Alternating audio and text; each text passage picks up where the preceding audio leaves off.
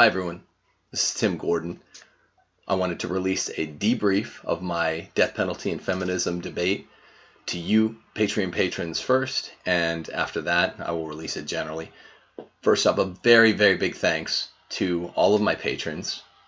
I really appreciate you guys, and without crowdsource funding, without you in particular, I think you already know this doing what I'm setting out to do with Dave and Chris, the retrogrades, would simply not be possible. And it's it's new for me and it's an honor. Everything over the course of the last year is new for me, even though I've been a writer for a while and a speaker. It's a new level and I, I'm I'm genuinely appreciative. So I wanted to release this first exclusive content. There will be many of these debriefs or, or private musings or whatever on the Trent Horn debates that you know took place a couple weeks ago, and they, they were done back to back at Catholic Answers Studio there live in San Diego. I want, and I feel it's necessary for Patreon patrons to understand the context of the debates, what happened there, what happened in in to some extent in, in Trent's debrief, and just so so that everyone understands the import of issues like the death penalty and feminism according to the Catholic magisterium. We are up against modernism in our times, and we cannot suffer that the Catholic magisterium is bent or massaged to look as if it, it accommodates modernism at all. Now, with that said, I want to give big ups big salutation to Trent Horn for making what happened happen. Even if even if it was tense, and I want to address some of the critiques that he addressed first off. Right out the out the gate, he he made some particular claims in his debrief that you know they were a little defensive. But I want to say thank you for inviting me because I was, as far as I know, the first person with traditionalist leanings to enter the doors of Catholic Answers, their office there in El Cajon, California, in in years. And I, I don't mean that people with with private traditionalist leaning sensibilities are not welcome in Catholic Answers because that's not true. Some of the staff clearly has those uh, sensibilities. What I mean is someone to be invited into Catholic Answers Studio there in, in San Diego, California, and to walk in and be invited to speak and to be given a microphone to express what I was expressing about feminism, the death penalty, and the magisterium writ large. I'm genuinely, I think it was genuinely courageous for Trent to invite me that way. So, everyone, when you hear the fallout from something like our debates, it's a little contentious, it's adversarial, but one of the rules for retrogrades that will be released in my book is never ever frag a fellow brother in Christ. You know, someone that's that's truly a fellow traveler. Never frag them. And when I, I'll be honest with you, when I began this debate, I think I said like Trent, me and you, we agree about some 99%. I did learn through the course of that that double dialogue. Still not sure whether it was a debate or a dialogue. I did learn that there's there's more daylight between Trent's general worldview and mine than one percent, but it's it's enough of um, a concomitance between our worldviews. We're, we're, brothers in Christ, and no one frag him. I, I'm I'm being serious. It's different with National Catholic Reporter. That's not they're not even fellow travelers. There's a distinction to be made. Retrogrades never frag fellow travelers, and there, while there may be more of a difference between Trent Horn and Tim Gordon than I thought walking in there, more modernist sensibility than I suspected, he's still on the right side. The generally right side. We gotta gotta be careful, and it's it's worth making these distinctions. Distinctions within distinctions within distinctions, as you noticed, probably if you listen to particularly the feminism debate, that's how you get really that's how you produce accurate and helpful um, outcomes and solutions to problems within the um, sensus fidelium within the life of the church. Now, a little a little bit of juicy detail. I, I interviewed, uh, I, I emailed Trent. What was about a week before I traveled to San Diego, and I did travel on a weekday after working, and I took off a Wednesday, and it was good. I showed my second daughter where she was born there in San Diego. We went to the the mountains east of the city in Alpine, where I was in law school and where we lived, the apartment she was born into. It was it was nice. But I got up on a Wednesday when I, you know, took the day off work, walked into Trent's home studio, his home court. He had home court advantage, and met all the good people there at Catholic Answers. And there was a, a buzz of speculation about the coming debates because it has never been done that someone from even as similar a place as Catholic Answers is with people of my traditionalist bent, it was it's still disparate enough to make that an, a relatively unprecedented historical thing. I mean, it's important to acknowledge the unprecedented nature of of what happened there, and I, I think a lot more of that needs to happen among people as far away as Catholic Answers. They might be the the terminus of my of the extension of my invitation to, to dialogue with someone maybe that far away uh, from from my own position within the Francis pontificate. But but even if they're the, the furthest I'll go, we need to acknowledge that we're still brothers in Christ and we need to be dialoguing, never fragging. It's it's it's per, it's not personal, it's business just as they say in The Godfather. We need to be able to talk to one another's points of view and say, I think that's wrong, and, and still be friends afterwards. There's a lot of lip service paid to this, particularly in con- traditionalist leaning conservatism. Noticing I'm not I'm not identifying as a trad. I identify as a retrograde. You'll get more of that on Monday. What it doesn't mean to be retrograde but there's not a lot of follow through. There is a ton of fragging, and that's largely what our show is sets itself out as a corrective to. Is the the, the, the destructive, petty, backbiting, nitpicking nonsense that goes on, even with most people, uh, with people of a generally right-minded point of view, uh, brothers and sisters in Christ. So, first off, this was supposed to be a book interview. That so when when you hear Trent on his debrief, which has been published after first being available to his patrons, it was a book interview. He says himself, like, I contacted Tim because he did an interview with Matt Fradd on his feminism book, co authored with, with Dave Gordon, which we nearly have in. By the way, our, our Rules for Retrograde book is in to the publisher.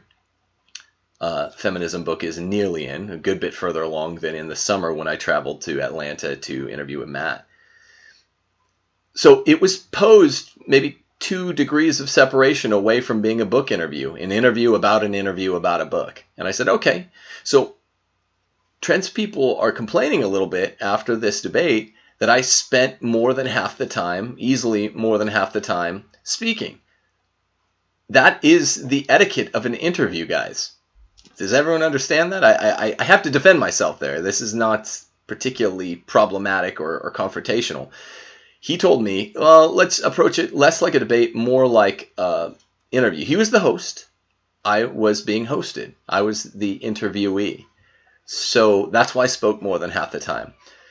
Secondly, it, it was a successful outing from my point of view. I think anyone that uh, approaches these double interviews, double dialogues, double debates objectively and with a, a full heart will understand this was a successful outing from the perspective that what what I'm trying to do, what the Rules for Retrograde podcast is going to do, is cut away the nonsense, the backbiting, the personal, the personalizing of the general, the particularizing of the axiomatic, and saying, well, that's this is my worldview, so I'm going to defend it.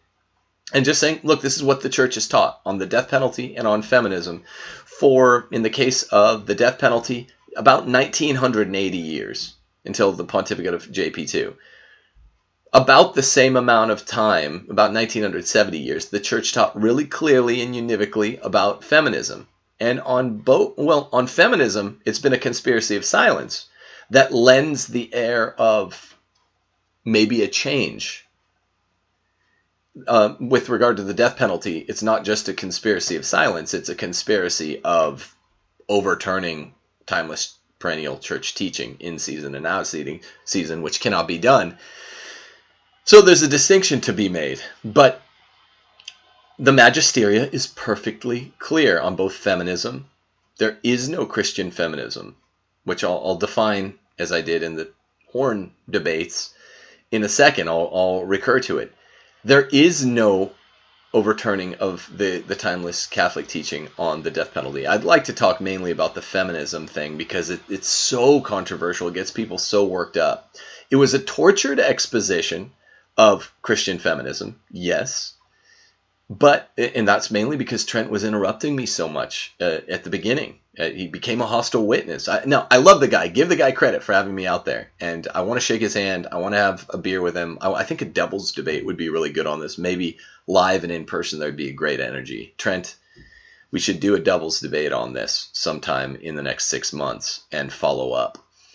But the, the exposition was clear when I was speaking your, your people were saying I talk too much or I'm cocky. I was confident because I know what the magisterium is. And I had a lot to say because I just wrote a book and you asked me to be interviewed on it. Thank you. Thank you for bringing me on. But right from the outset, I was interrupted five times within the first 12 or 13 minutes. And I knew that you were being more, you, Trent, were being more aggressive than you are with atheists, right? Protestants who hate Catholics, liberal Catholics you were being more aggressive with me because, as you said about halfway through the feminism talk, it was personal for you. It's business, not personal. Why was it so clear from my perspective? The first half was better because even though he interrupted more, he was more prepared to be a host.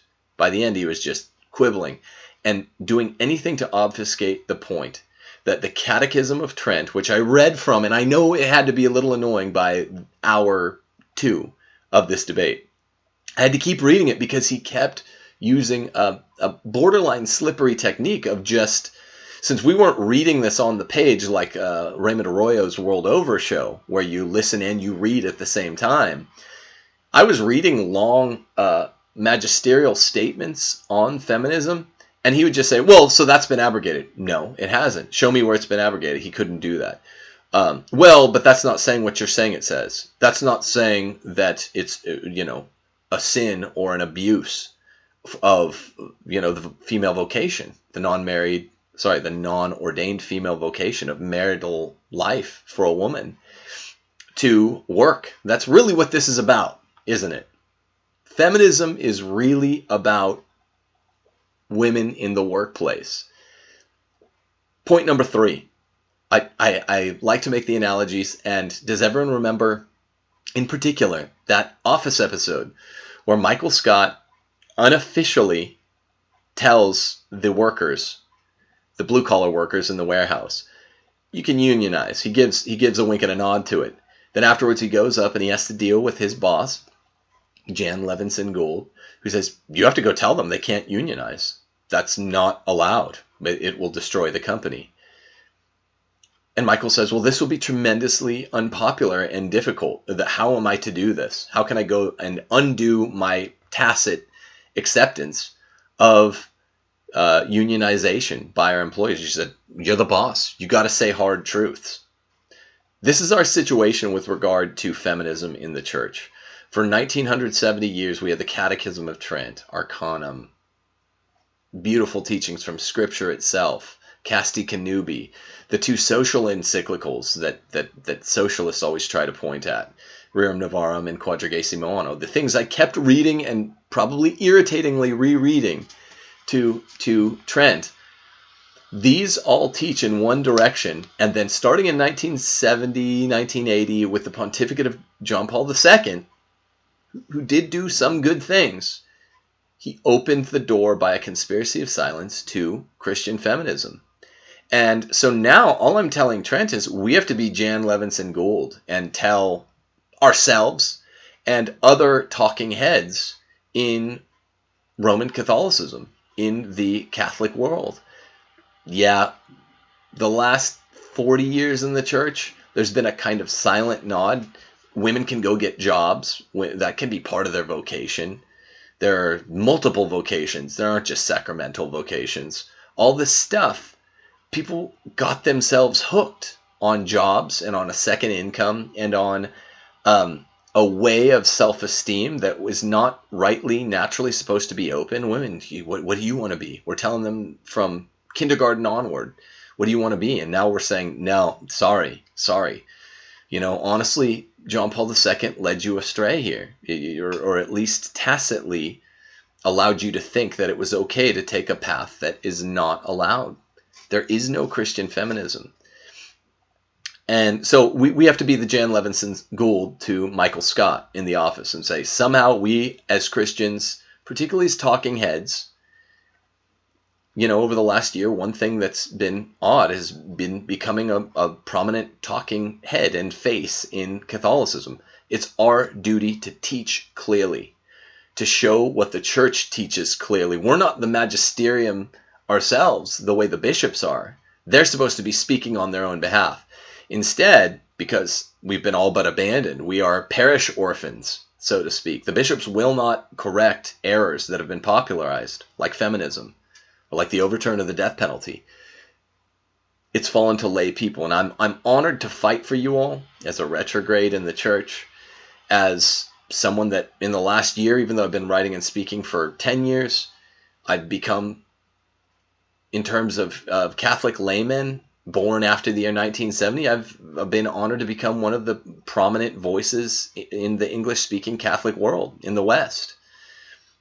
This is an honor, but it's also a duty to speak clearly, and this duty falls on Trent's shoulders too. So when I cite from the Catechism of Trent, which says women must love to stay home, women should not be um, so eager to leave, and they definitely can't leave for work whatever the uncomfortable sayings are that are kind of surprising from my perspective as well. It's not like I was born with a catechism of Trent in hand. We have to change our lives to accommodate doctrine. We do not accommodate uh, uh, the teachings of the church. We don't bend those to what our preferences or our way of life is, our lifestyle accoutrements. That's all I was saying to Trent. He has a book, I believe, called Hard Sayings, and he, he I think he gets it but he doesn't want to get it. Also, he kept personalizing it. About halfway through our feminism debate, he said, "Well, it works fine for my house. Uh, this this is personal for me." I said, "Look, leave that out of it, man. It's business, not personal. The church teaches ever so clearly, never abrogated, never trumped, never uh, made obsolete that." That men and women have radically different vocations. It's part of complementarity. It's why we go together so nicely that was the difficulty that he was literally that's when the interrupting began was from the very beginning when i started reading from the catechism of trent. He didn't want that to come out clearly and uh, uninterruptedly unmitigatedly. Now the first half was better even though he was interrupting then too because i got out more of what i had to say. The second half was almost pure redundancy because he would say, "Well, I already said that's abrogated." That was just a, a, a flat out falsehood. That the teaching on Catholic feminism, that it's anathema, can have somehow been abrogated. Doctrine does not change, and I apologize to people out there if you if you thought the second half was redundant. It really was, but it's my duty as a talking head, with all the justification I just gave the last minute or two, to when someone teaches a falsehood, to correct and say, nope, I'm going to reread the Catechism of Trent. Am I sick of it? Yes. Have I had to go to the bathroom because I've drank so much water in this four hours of debate where I was sitting in this less than perfectly comfortable chair? Yes. Am I? But but do I need to do this? Am I duty bound? Same thing with the death penalty. I had to do a, a good bit of repetition, but not as much as the death uh, the, the feminism issue. It was more personal for Trent. Point number four and therefore he really came out swinging. Many people have commented on social media that he, he was swinging at me a lot more, interrupting a lot more than he ever did with an atheist or with an angry Protestant or a leftist Catholic. And we know why. He admitted that this was personal for him, not just business. And you one ought never to let the personal influence business.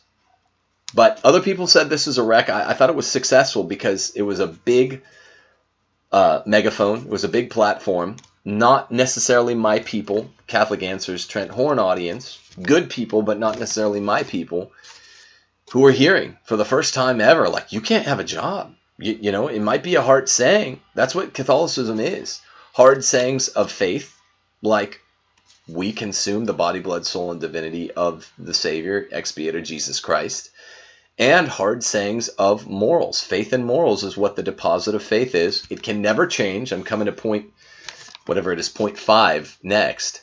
It can never change. And this era is marked by the overturn of Christian morals the faith we've already kind of it's solidified the protestants don't accept all the hard sayings of faith they would have been among the people that that left our lord when he said the the bread of life discourse but that's kind of that's kind of cooled the blood the heat of the blood has cooled no one argues in a sophisticated or a an impassioned way about this anymore because we all have our camp well if you don't believe in that if you just write John chapter 6 out of the Bible, you're called a Protestant. If you're okay with it, then you're a Catholic or Orthodox, and we have our own issues. But it's the moral theological issues of our day that are newly divisive. And Trent simply could not articulate without saying the, the next point that I'm going to get to how the church has capitulated to culture instead of making culture capitulate to it on issues of feminism, the death penalty, without positing a tremendous coincidence, which I was trying to make more stark than perhaps I did. So this is just a coincidence that when the, the, the secular humanist culture went full on feminist, 1960s, 1970s, the church happened to find some new teaching as well, it, like uh, the Dead Sea Scrolls, but not. But and that's, by the way, what I was even asking Trent. Okay, produce this new document, this new magisterial teaching, a lost book of scripture that said, by the way, you know, when it says that women should submit in all things to their husbands, married women anyway, and should stay at home and make the, the house a home and make it lovely, and, and they're pretty much circumscribed by their offspring and their husband. They're the private, quiet voice of the man, he's the public face of the family. Well, we found a new Bible uh, Bible book, and it says the exact opposite, and somehow we know that it's better, and it abrogates. There's nothing like that. There is no Dead Sea Scroll here. And Trent couldn't answer. It got uncomfortably quiet when I said, just show me where. This led him to point number six, saying that this is really the highlight of the interview, and it's not a good one for Trent. Everyone still give him credit. I'd be interested in following up on this in as a Christian brother in another maybe a doubles talk about this or something. Doctrine can change, he says. In the death penalty debate, he said intrinsic evil can be reversed, can be historically conditioned. This is Catholic 101. It's not a laughing matter. It's serious. It, it, it almost hurts when I went back and listened to those two debates to hear him say it. Doctrine cannot change. Look, I mean, the neocons, you know, the JP2 neocons, Trent's sort of a, a mouthpiece for them, uh, will will say doctrine can change. They're, they they flirt with treating doctrine just like discipline, from from the end that they can both change. No, doctrine can change.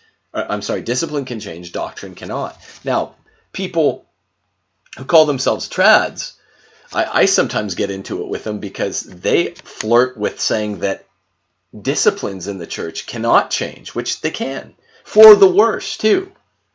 Meaning even liturgical forms and things like that. They can change, they just they can get worse. There are worse and better that uh, liceity as a matter of what, what can be allowed and still valid, but worse, can dictate that that uh, a practice in the church gets worse, like tonsure, which Trent kept trying to analogize to. Well, what you do with your hair as a monk? Well, if that can change, can't uh, a timeless perennial teaching on morals? No, no, this is Catholic relativism he was presenting. So the trad, sometimes I have issues with them. They try to treat discipline like it's doctrine, like it can't change. And then the neocons, like Trent Horn Catholic Answers, say, yeah, discipline and doctrine are, are, are similar. They can both change. so I'm kind of right in the middle. I'm Catholic. You know, that's the other word for a retrograde, by the way. It's just a Roman Catholic. I don't I don't need some some tribe aside from a grouping principle. People want to know what is a retrograde. It's someone that can do what I'm doing. Be friends with everyone who truly believes this stuff. You know, neocons in the Novus Ordo Church, trads, because these are all people of goodwill. But I want to take issue with what's wrong and what's right in all uh, of the, the sets so that we wind up with the most correct set. That's what a retrograde is. It's just a Roman Catholic. Doctrine cannot change, discipline can. And when Trent said this, I nearly fell out of my chair. I'm not trying to be a ham. I'm an authentic guy. I didn't know what to say. I think I said the, the second debate when he repeated doctrine can change by articulating intrinsic evils can be historically conditioned and can reverse. I, I, I was just flabbergasted. I'd been in the chair for three, three and a half hours. I think I said, dude, that's whack. Bro, that's whack. And that's just me. That, that's the level of my exhaustion coming out and my moral and spiritual exhaustion hearing a good brother in Christ talking this way. And he here's here's thought number seven, uh, almost almost the closing thought. I'll, I'll hit you with one more. Fulton Sheen says, if you don't act as you believe, then you will soon believe as you act, right? It will change you. And I think almost seven years of this Shamazonian pontificate, right? The, the, the Pacha pontiff, defending carrying water for, massaging Catholic doctrine for, and doing the, the ill biddings of the Francis pontificate has badly conditioned and habituated the approach to the world, not just the church, but to the world, to natural law teachings that are really clear of of um, certain good, bro- otherwise good brothers and sisters in Christ, like like uh, Trent, who's a good guy. I don't want people fragging him. I don't want them talking smack. That's petty, nitpicky, unprofessional, stupid. But we do need to say, look, this is wrong, and this is why we are not, as the Protestants uh, accused us for the last couple centuries. We are not ultramontanists. We are not papolatrists. When we have a, a pope that's bordering on heresy, we have to say we have a pope that's bordering on heresy. When we have a pope, we might get there. We might be getting there. That's formally teaching heresy.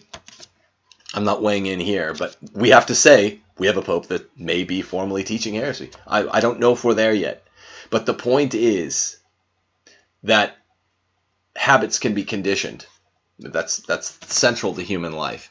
And I made this point a couple times in a minor, sort of underscored way when we were talking about the death penalty and about feminism with Trent. I said this is this is the instantiation of bad habit here. What's coming forth because I, I couldn't believe he said doctrine can change. It can't.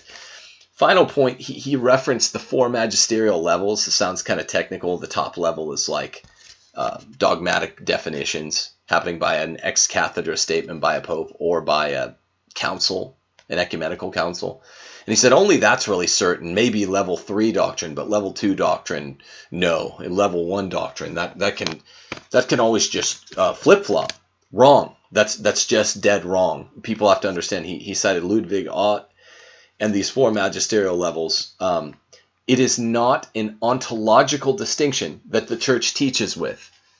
It is a it is an epistemic distinction or a certainty distinction. There's a distinction of degree when you go from level 1 to level 2 to level 3 to level 4.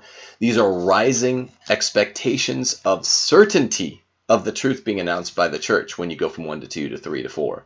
They are not a graded, uh, increasing level of truth contained by the statement. It just means we can depend more certainly on a level 4 teaching than a level 1 teaching, but lots of level 1 teachings are 100% true.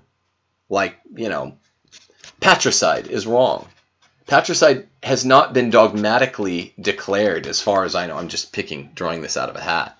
It's not been dogmatically declared at an ecumenical council or by an ex cathedra statement by a pope. You know, it hasn't been anathematized, but we know that it's still it's as wrong as anything that's been anathematized, as or more wrong. Patricide is really, really wrong. So there's a difference between an epistemic distinction, which is the correct way to view these four types of magisterial teachings, and an ontological or uh, alethic distinction, saying that, well, a level four has more truth in it than a level one. Dead wrong. This, I think, is this understanding combined with the bad habituation of thought that having um, uh, having to carry water for untruth for six or seven years does to your your habits. This, I think, led Trent to those those statements that are still hard for me to hear because I, you know, he's a good brother in Christ, sharp guy, helped lots of people, uh, bringing them to Christ throughout the last decade. It's hard for me to sit there and listen to Trent Horn say something that is not Catholic, like doctrine can change, or intrinsic evil might even be able to flip flop.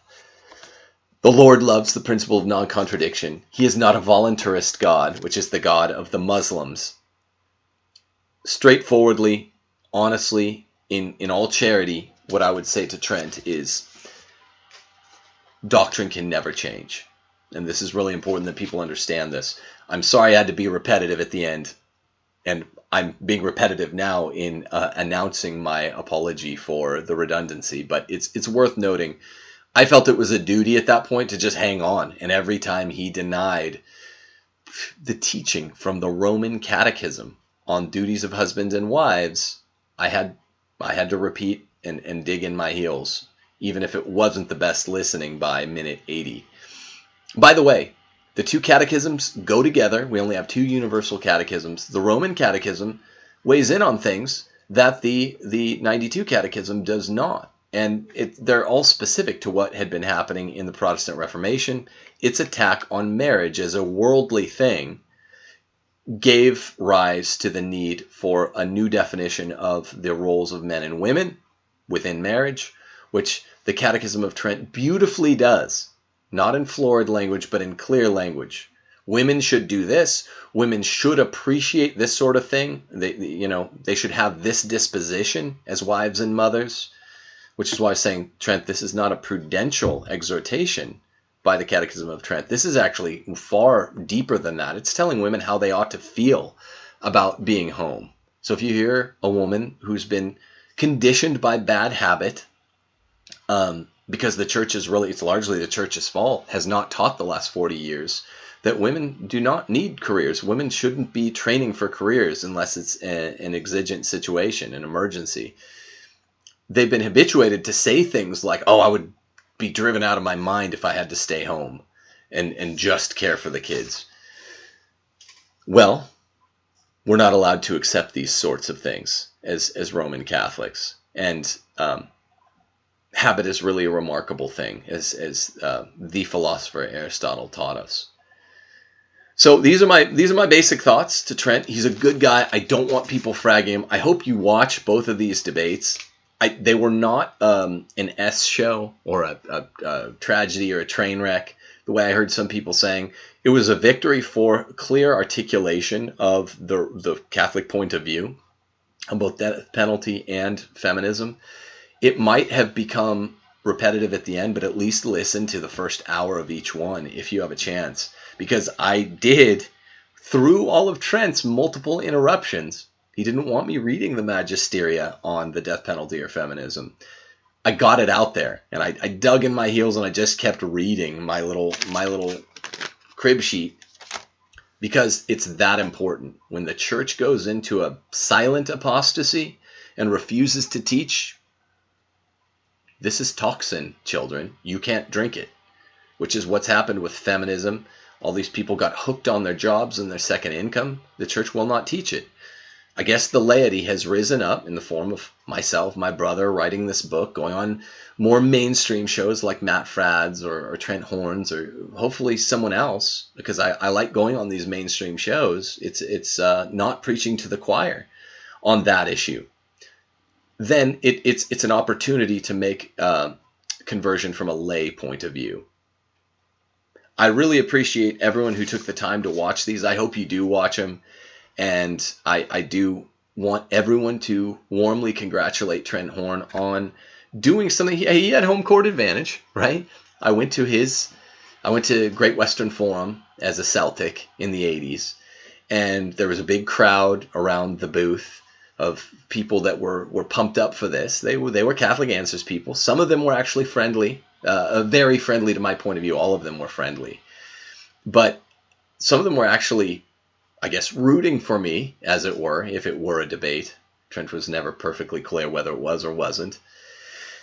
And you know, it was, was nerve wracking to go into someone else's home home gym and uh, get things done. But that's certainly what happened. I was not being mean. If I was confident, it wasn't cockiness. It was just that I knew that the Magisterium, Holy Mother Church, teaches on my side. I was only nervous that he wouldn't allow me to get it out, and I was surprised how aggressively he attempted to stop me from uh, from so doing.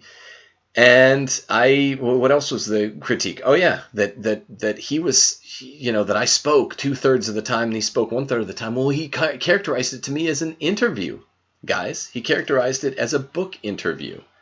So normally in book interviews, it's like 90% of the time goes to the author guest and 10% of the time goes to the host who is not the author of the book. I kept saying this even in the first feminism talk. You told me this was like an interview, uh, not a debate. Let's do a friendly chat style, interview styled thing. I'm the expert. I spent the last year of my life writing this feminism book. So it makes sense. And it, it while it differed from my expectations, and while I was shocked that he said doctrine can change, still congratulate him. It was an unprecedented thing. I was, as far as I know, the most traditional minded person that spoke into a microphone from Catholic Answer Studios there in El Cajon, California, in as long as I've, you know, kind of kept an ear and an eye on them. So, yeah, traditional minded people have been in and out of those doors, but speaking into a mic, that that's relatively unprecedented. So we should commend him. It's always brave to go do a public debate. So everyone be decent. Please be decent. It's business, not personal. Hopefully, Trent will come around on these issues, but if he doesn't, you still be decent. He's a good guy. And we disagree with him about the death penalty. We disagree with him about uh, feminism. We disagree with him about the, the pontificate and even, you know, what the Catholic Church, the Catholic magisterium means over the last hundred years. But he's still faithful and we're, we're, we're still friends. And this is the retrograde way, is cutting out all the nonsense, not speaking like bishops where we we softball everything. That's out outsized and outmoded, but being decent. He's a good person. He's got a family. Um, it's always brave to go do a debate. One time I heard Thomas Woods, who I admire a great amount, saying he, would had a, a, a one-off kind of uh, falling out with another Catholic thinker. I won't say who it is. And he was telling his people, like, be nice, be nice. Don't cut some guy's book up and try to get it removed from the shelves of Barnes and Noble unless it's a really evil book. If it's another Catholic book in this time of uncertainty where no one's 100% sure what's going on, if he's a faithful Catholic, then then you're, you're destroying like a year or two of this man's life if you burn all his books. That's why only people like the Nazis burned books because it takes a lot of time, wherewithal, capital, energy, opportunity cost away from the family to be in a, a studio or a study like I am here in my house and to not play with my kids, not hug my wife, and to write a book, which is what I've done in the form of Rules for Retrogrades and No Christian Feminism. And if you destroy it or write it off without paying attention to its valid arguments, whatever the invalid arguments are, it's it's a form of character assassination. And that, that seems to be going around these days, character assassination. So this is a good man. We should have another one. I, I would like to invite Trent to do maybe a doubles debate on the same topic or topics soon, hopefully within six months. Anyway, I hope everyone's enjoyed this. I, I hope I've gone shorter than than Trent Horn's hour because I think that's too long for a debrief. But God bless you guys. Jesus, Mary, Joseph, be with us on the way. Everyone tune in to our debut Rules for Retrograde show on Monday, October the 28th, just in time for Halloween, 4:30 p.m. Be there, be square. It's going to be live. We're going to identify what a retrograde is, where we fit in. It's a big group of people that will be uh, sympathetic to this and feel that their voice is being represented. And also, we're going to talk about um, some details from the Amazonian Synod that no one is talking about that got overlooked because there's so much nonsense, pagan, modernist nonsense. Anyway, this time I'm really going to hit it. Thank you all very much, and I will see you on Monday with Dave and Chris. Peace.